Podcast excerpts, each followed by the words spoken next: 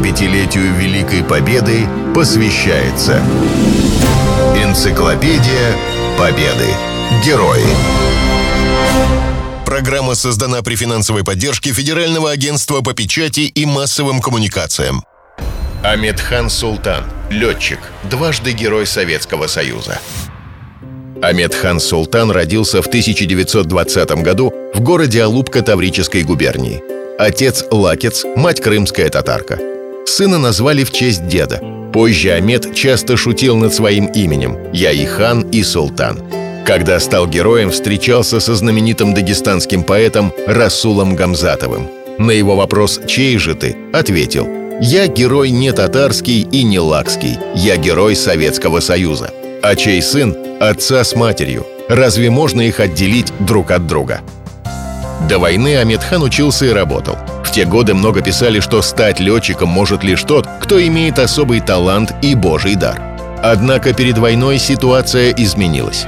Промышленность увеличила выпуск самолетов, стране понадобилось больше летчиков – в 1939 году по путевке комсомола его призвали в военную авиашколу. Войну летчик встретил, когда служил в Молдавии. Однополчане вспоминают события тех лет. У Амедхана сначала не все ладилось с воздушной стрельбой. В летной школе к настоящим боям он не был подготовлен и в полку не сразу вошел в строй. Его машину не раз кромсал вражеский огонь, но сам он долгое время не мог сбить ни одного самолета – «Не отчаивайся», — успокаивали товарищи. «Терпение и терпение, тогда придет и умение». И умение пришло. Амитхан вылетел на перехват немецкого самолета-разведчика «Юнкерс-88». Этот бой стал переломным в его жизни. Три атаки оказались безрезультатными. Злость обожгла душу. «Я же истребитель». Тогда он еще не знал, что сражается с немецкими летчиками-асами, которые уже воевали в Африке, Италии и Франции – Четвертая атака должна была стать успешной. Юнкерс оказался в прицеле на минимальном расстоянии. И тут кончились боеприпасы. Амед принял решение идти на таран. Этот момент детально описал в книге «Однополчане» командир части Григорий Павлов. Он решил таранить врага левым крылом и резко бросил машину вверх.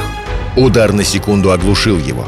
Очнулся от сильной тряски и резкого свиста – Вражеская машина горела и падала, но в смертельной судороге задела своим крылом его истребитель, подожгла и потащила за собой. Амитхан отстегнул привязные ремни, приготовившись прыгнуть с парашютом. Но стоп! Кабина его истребителя накрыта крылом Юнкерса. Две горящие машины в обнимку вертелись в штопоре. Чтобы выпрыгнуть из самолета, нужно было вырвать истребитель из вражеских объятий. Амитхан, собравшись силой, обеими руками оттолкнул от себя крыло вражеской машины, и его самолет, оказавшись на свободе, отвесно пошел к земле. Всего за время войны Амедхан Султан совершил 603 боевых вылета, провел 150 воздушных боев, в которых сбил 30 самолетов противника.